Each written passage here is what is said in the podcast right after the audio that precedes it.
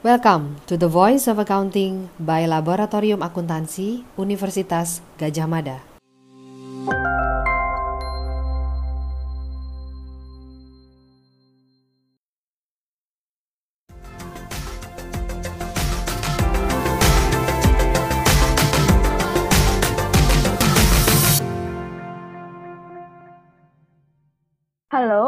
Meliani dan saat ini aku lagi sama mahasiswa akuntansi dari Universitas Gajah Mada. Hai Silvan, thank you udah gabung sama kami di podcast kali ini.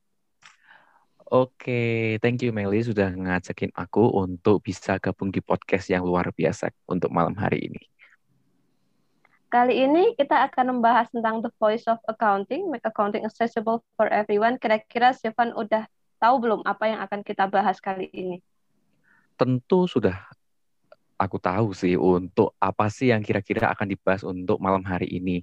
Jadi kita nih untuk malam hari ini kita akan bahas soal writing skills, how to improve writing skills for accounting students. Jadi eh, karena kebetulan aku juga lagi ngambil skripsi untuk semester ini, maka topik ini tuh penting banget sih untuk teman-teman dan khususnya juga aku sendiri untuk harus didengerin gimana sih untuk bisa nulis yang baik dan benar. Ya, saya setuju. Hari ini kita akan berbicara lebih banyak tentang writing dan bersama kita sudah ada Mas Masyad dan Mbak Laksmi dari Departemen Akuntansi Universitas Gajah Mada. Halo, nama Meli. saya Masyad. Ini ada Laksmi, rekan saya juga. Halo Mas Masyad. Ya, thank you. Halo. Ya, senang bisa bergabung di sini untuk Mas Masyad dan Mbak Lasmi. Kita akan berbicara banyak nanti tentang writing. Mm -hmm. Ya, mungkin Stefan ada yang ingin ditambahkan? Wah, kalau ini mungkin ya for the context aku kan masih S1 akuntansi. Jadi uh, banyak banget nih cerita-cerita kenapa sih aku sering banget struggling untuk nulis skripsi. Jadi uh, pasti kan kalau anak S1 akuntansi kan sudah ngambil mata kuliah metodologi dan penelitian kan. Nah, sering banget kita ini hanya dapat frameworknya saja tanpa didasari bagaimana sih kita harus menulis baik yang baik dan benar. Baga kenapa sih kita harus pakai metode seperti ini? Bagaimana dan bagaimana dan banyak banget bagaimana yang mungkin bisa yang mungkin pop up di kepala eh, teman-teman uh, saya yang ada di akuntansi 2017. Jadi uh, begitu sih uh, untuk pengalaman aku sih terkait skripsi. Oke, okay uh, ini pengalaman Zevan dan teman-teman Zevan terkait skripsi di mana merasa kesulitan untuk uh, menyusun ide, kemudian menulis skripsi dengan metode yang baik dan benar. Nah, sekarang kita uh, mengacu ke kepenulisan dulu nih. Menurut organisasi American Institute of Certified Public Accountant, menulis itu salah satu kompetensi yang sangat dibutuhkan agar seorang CPA yang sukses dapat mengkomunikasikan laporan keuangannya kepada users. Selain itu, dalam laporan Institute of Management Accountants di tahun 2019, menulis juga merupakan salah satu new leadership komponen dan merupakan media untuk dapat berkomunikasi dengan jelas dan concise. Sebetulnya, fakultas juga sudah mencoba membantu nih untuk mengatasi masalah teman-teman mahasiswa dalam meningkatkan kompetensi menulis dengan berbagai cara. Contohnya nih, kayak ada tugas-tugas berupa essay atau paper, kemudian ada juga mata kuliah metode penelitian yang tentunya diampu oleh dosen yang berkualitas di bidang riset dan penulisan. Serta juga ada um, fasilitas berupa forum diskusi dengan pihak kampus di mana mahasiswa bisa berkomunikasi problem yang dihadapi serta ada juga buku panduan menulis skripsi di mana di situ ditulis panduan metode kepenulisan yang baik dan benar seperti itu. Dan juga yang tidak kalah penting adalah adanya akses diskusi dengan learning center di kampus yang sangat terbuka. Jadi mahasiswa tidak hanya bisa mengkomunikasikan ide bertukar ide tapi juga bisa tahu nih gimana caranya menulis yang benar dengan kaidah-kaidah penulisan. Tapi ini saya lihat kelihatannya masih pada kesulitan gitu loh. Ya betul sih ya, aku setuju banget sama apa yang disampaikan Laksmi tadi kayak gitu. Saat ini kita seolah-olah melupakan pentingnya mengembangkan keahlian komunikasi tertulis gitu ya. Padahal komunikasi tertulis itu penting bukan hanya untuk mengerjakan skripsi saja. Lebih dari itu, setelah mahasiswa itu lulus, kemudian di apa kehidupan bekerja sebenarnya di hidup uh, untuk meniti karir, kemampuan untuk menulis itu sangat penting gitu. Pengalaman saya sendiri sih seperti itu kemarin.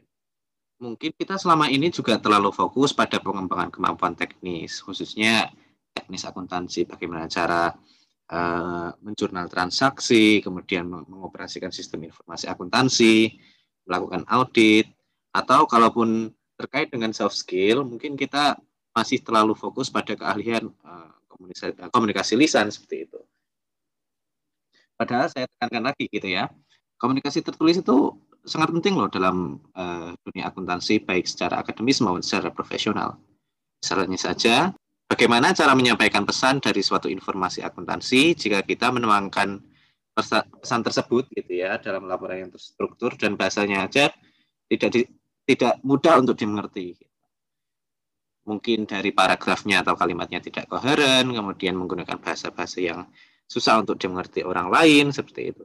Itu juga menjadi tantangan tersendiri gitu. Dan lebih pentingnya lagi, apakah segala hal yang dahulu-dahulu kita usahakan gitu ya, khususnya dalam menghasilkan informasi akuntansi atau kalau eh, teman-teman uh, suatu saat menjadi auditor itu uh, memberikan opini audit seperti itu, apakah akan menjadi sia-sia belaka kayak gitu ketika kita gagal mengkomunikasikan apa yang dimuat dalam informasi akuntansi tersebut kayak gitu. Dan kita juga gagal untuk menyampaikan pesan dari informasi akuntansi yang sudah kita proses seperti itu. Dan ujung-ujungnya juga karena ketidakmampuan untuk uh, mengkomunikasikan informasi akuntansi secara komunikatif dalam bentuk tulisan, akhirnya apa yang kita usahakan sebagai seorang akuntan itu tidak e, menimbulkan manfaat dalam pengambilan keputusan oleh manajer atau pengambil keputusan yang lain atau stakeholders seperti itu. Ini kan sayang sekali kalau usaha usaha-usaha terkait dengan akuntansi itu gagal hanya karena masalah komunikasi tertulis seperti itu. Sebenarnya langkah fakultas saat ini tuh sudah sangat tepat gitu ya memberikan berbagai apa mata kuliah, kemudian memberikan fasilitas learning center atau forum diskusi dan lain-lain termasuk dengan forum diskusi ini seperti itu. Jadi bisa dibilang langkah fakultas dan departemen atau apa lembaga kampus gitu ya. Bisa dibilang on the right, uh, on, the, on the right track lah, sudah di jalan yang benar. Perkara saat ini mahasiswa masih mengalami berbagai kesulitan, mungkin kita perlu merefleksikan beberapa hal terlebih dahulu terkait apa yang saat ini sudah kita lakukan gitu ya. Khususnya um, kemampuan menulis itu itu memerlukan uh, proses yang kompleks dan membutuhkan waktu yang bertahun-tahun untuk menjadi seorang ahli atau master. Jadi uh, kemampuan untuk menulis itu tidak bisa dilakukan secara instan. Sudah se apa uh, semester satu mungkin ya keahlian menulis itu memang sudah seharusnya ditumbuhkan pada mahasiswa seperti itu dan semakin lama semakin dikembangkan lagi dan semakin dikemas dengan baik. Kata seorang profesor di bidang psikologi ya Ronald Kellogg. Ronald Kellogg itu pernah uh, berargumen tentang uh, proses pembelajaran kemampuan menulis ini sebagai linear model of writing maturation atau model linear, model lurus gitu ya, tentang uh, kedewasaan atau kematangan ya, kematangan kemampuan kepenulisan. Yang pertama adalah tahapan permulaan atau beginning. Nah, pada tahapan ini Kellogg menyatakan bahwasanya seorang penulis itu setidaknya bisa menceritakan apa yang dia ketahui. Nah, setelah dia lulus tahapan awal ini, eh, seorang pembelajar kepenulisan itu akan memasuki tahap berikutnya yaitu tahap menengah atau intermediate dan ini akan menimbulkan uh, manfaat penulisan itu akan menimbulkan manfaat kepada si penulis itu sendiri. Jadi dengan menulis makin banyak maka si autor atau si penulis itu akan mentransformasikan dirinya sendiri. Entah itu uh, transformasinya dalam bentuk pemahaman reflektif dan lain-lain. Kemudian yang ketiga setelah tahapan awal dan menengah itu sudah dilewati gitu ya. Seorang penulis itu bisa memberikan kemanfaatan kepada pembaca lain seperti itu. Jadi memang perkembangan eh, kemampuan menulis itu bisa digambarkan sebagai tahapan-tahapan yang dari awal sampai akhir itu selalu ada peningkatan-peningkatan kebermanfaatannya. Nah, berangkat dari dua alasan tersebut ya, bahwasanya proses pembelajaran kemampuan menulis itu kompleks dan ada stage-stage yang harus atau tahapan-tahapan yang harus dilewati gitu ya.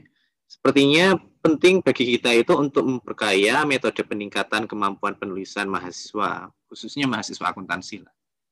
Karena akuntansi itu kan agak unik gitu ya, dia tidak hanya mengkomunikasikan argumen atau idenya saja, tetapi juga interpretasi atas uh, kalkulasi atau proses-proses akuntansi yang sudah dilakukannya seperti itu. Kemudian um, kita juga perlu memperkaya uh, metode ini dalam artian uh, kita perlu mendengarkan hasil riset pedagogi atau riset kependidikan, ilmu kependidikan berdasarkan perspektif baru. Dan saya saya juga ingin tahu sih, apakah ada perspektif yang mengedepankan peran aktif mahasiswa dalam membangun kemampuan kepenulisan ini? Tapi sebelumnya deh, Zevan, menurut kamu keahlian menulismu itu ada di tingkat mana sih? Dan boleh diceritakan lebih rinci nggak? Kira-kira sampai tahapan ini, apa sih yang membuat menulis itu sulit bagi kamu?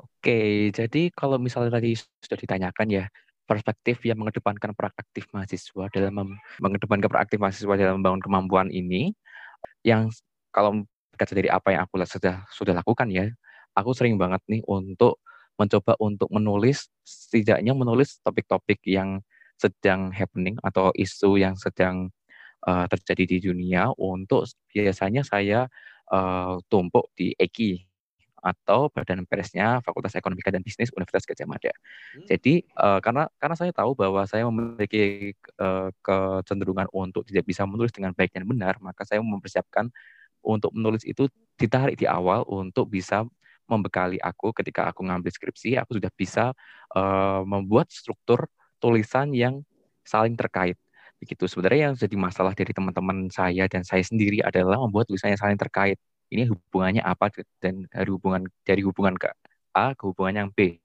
Jadi itu sih kalau dari apa yang sudah aku lakukan adalah aku sedikit demi sedikit menulis untuk blogku sendiri tentu sama untuk hmm. aku tulis aku kumpulin ke badan persnya Fakultas Ekonomi dan Bisnis.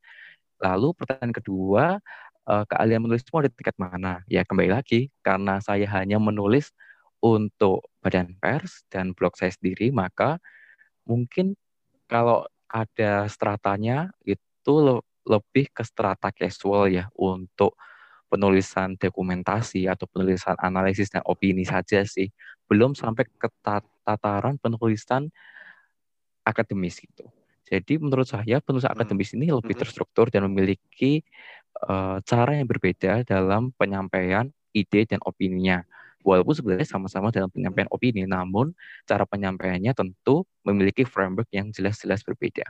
Lalu, hmm. kalau menurut aku nih, apa sih yang buat menulis ini sulit? Kalau dari aku sendiri, yang menulis bikin aku kesulitan dalam menulis tentu sudah saya jelaskan di awal tadi adalah menghubungkan antara poin A ke poin B. Itu sih yang masih menjadi kendala buat aku sendiri gimana sih uh, untuk ngubungin. Maksudnya dalam penulisan casual aja aku masih bang masih sering banget mengalami kesulitan gitu.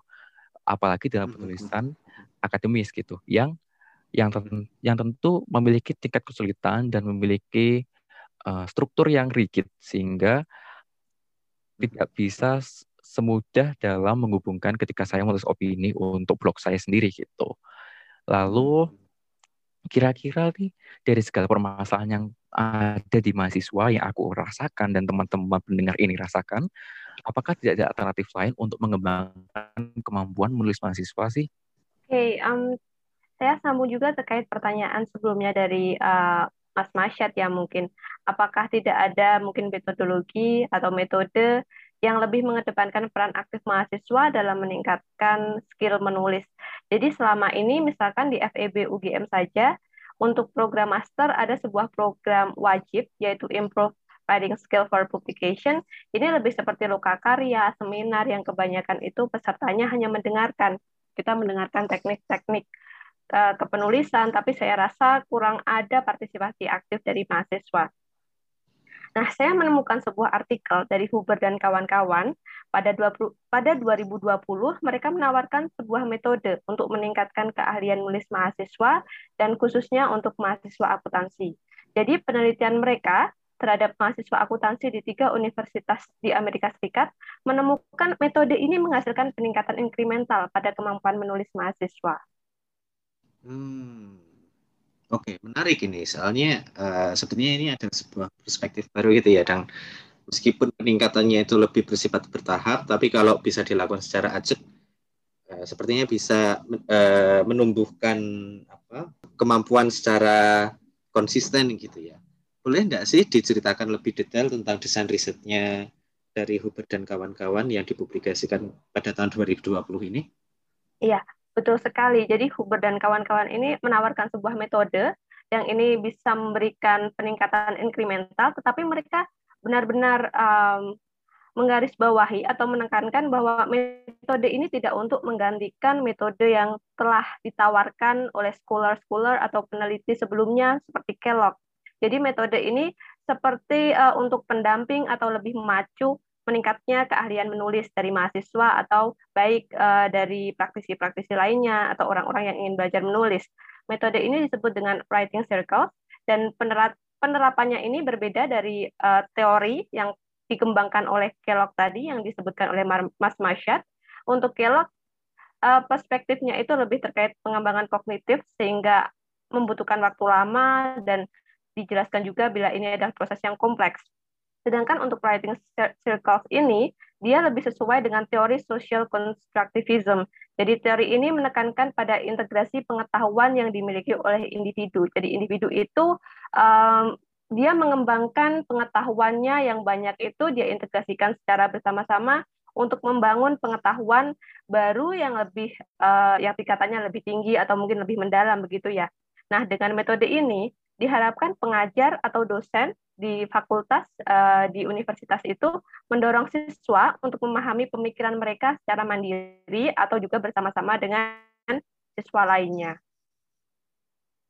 Oke, jadi kalau misalnya sudah dijelaskan ini sebenarnya ide yang bagus banget ya, yang sudah dipaparkan sama Mbak Meli atau sama Mas Masyat.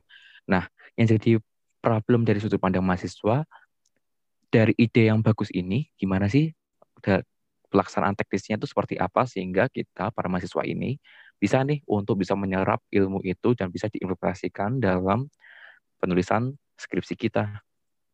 Iya, jadi tadi disebutkan kalau berdasarkan teori, metode ini memang bisa dilakukan secara mandiri, tetapi dalam penelitiannya sendiri, Huber dan kawan-kawan ini melakukan penelitian itu, uh, metode ini dilakukan bersama-sama. Jadi mahasiswa itu dapat berkelompok sekitar 3 sampai 5 orang dan secara reguler mereka bisa bertemu seminggu sekali atau mungkin sebulan dua kali. Dan di sini mereka saling bertukar tulisan. Mereka kemudian mencari hmm. kata kunci dari setiap paragraf.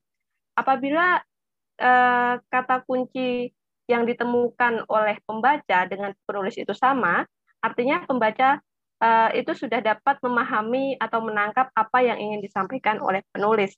Akan tetapi bila kata kunci antara pembaca dan penulis itu ternyata tidak sama maka akan dibutuhkan diskusi yang lebih jauh. Misalkan pembaca itu bisa bertanya, apakah yang dimaksud penulis itu X atau Y, tetapi jangan hanya mengkritik bagian ini tidak bagian ini tidak jelas karena karena kalau kita menyampaikan bagian ini tidak jelas, um, penulis sendiri saya rasa akan kebingungan apa yang tidak jelas dan bagaimana mereka harus memperbaiki tulisan mereka. Jadi sampaikan detail apakah ini dimaksud seperti ini, bagian mana yang tidak jelas itu disampaikan detailnya. Eh, berarti setelah menyimak pelaksanaan teknis nih dari metode writing circles, artinya mahasiswa itu dalam satu kelompok ada yang berperan sebagai penulis dan ada yang berperan sebagai uh, reviewer. Artinya nanti penulis bisa mengemukakan idenya dan menggabungkan idenya menjadi satu, lalu teman-temannya akan mereview apakah maksudnya itu seperti ini. Nah, kalau memang begitu, lalu apa aja sih keunggulan dari uh, metode writing circles itu? Sebenarnya? Iya, betul sekali. Jadi, writing circles ini memang termasuk metode peer review antar mahasiswa.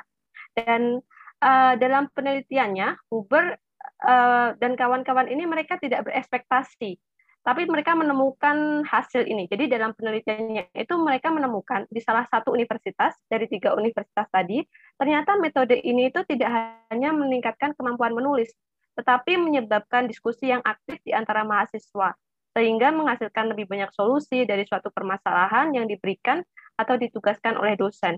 Jadi selain setelah mereka uh, menilai penulisan atau tulisan-tulisan mahasiswa setelah adanya writing circles ini atau peer review antar mahasiswa ini, ternyata tidak hanya in, peningkatan keahlian menulisnya saja, tetapi mahasiswa ini juga semakin aktif, semakin kritis di kelas, bahkan bisa memberikan solusi yang jauh lebih banyak dari sebelumnya, sebelum ada writing circles ini, atas permasalahan yang diajukan oleh dosen-dosennya di uh, di kelas begitu.